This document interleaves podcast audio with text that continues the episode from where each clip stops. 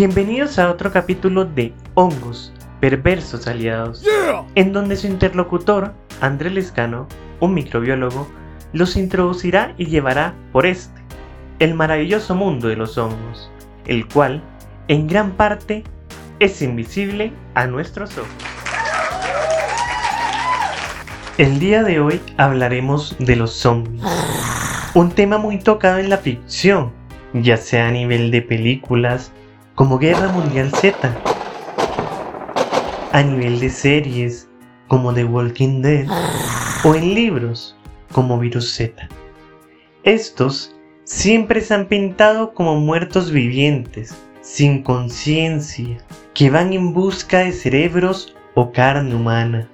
También se pinta casi siempre que estos zombies son causados por un virus. Pero, ¿esto está alejado de la realidad? Mm. Pues de esto hablaremos el día de hoy, en el capítulo Zombies, más allá de la ficción, de realmente cómo son los zombies en la naturaleza y del caso de un hongo causante de los mismos. Ahora sí, a lo que vinimos.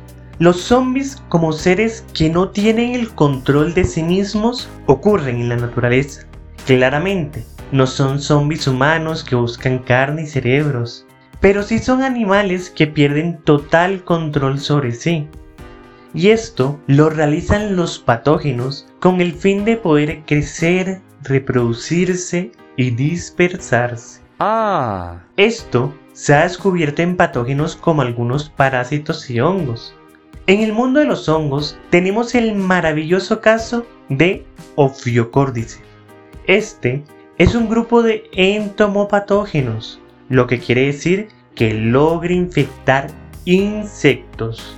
Y uno de los casos más interesantes es el de las hormigas zombies, que son infectadas por algunas especies de este grupo. Ahora metámonos en cómo ocurre este proceso. Las esporas del hongo, que es como decir la semilla del mismo, se encuentran en el ambiente cercano a las hormigas, ya sea el suelo, el material vegetal, entre otras cosas. Y cuando ésta logra encontrar a la hormiga, se adhiere a la misma. Esta espora luego produce un conjunto de estructuras y sustancias que le van a permitir penetrar la cutícula, que es como decir la piel de las hormigas.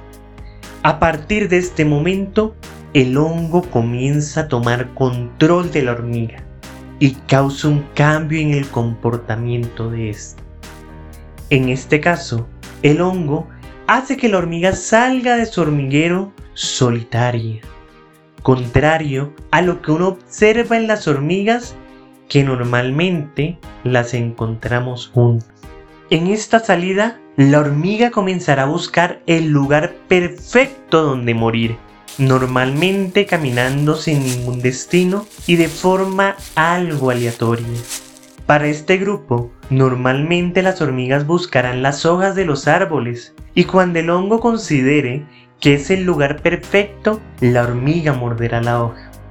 En su cara inferior, normalmente, y se quedará herida hasta su muerte.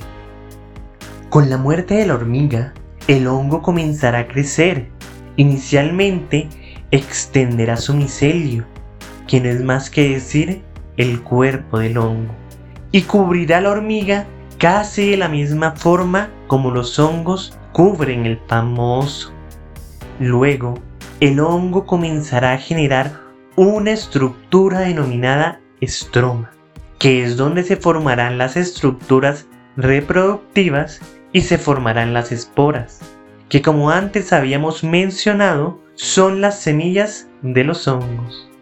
Entonces, vuelven a liberarse más esporas, que esperan encontrar una hormiga a la cual infectar, normalmente perteneciente al mismo hormiguero que la hormiga previa. Pues ya lo escuchamos, los zombies existen en la naturaleza, pero vistos más como seres vivos que pierden el control de su cuerpo por culpa de un patógeno, sirviendo estos zombies como transporte de los patógenos que buscan el lugar perfecto para reproducirse y dispersarse. Esto fue todo por este capítulo de hongos, perversos aliados. Y recuerda, los hongos están en todas partes aunque no los veas.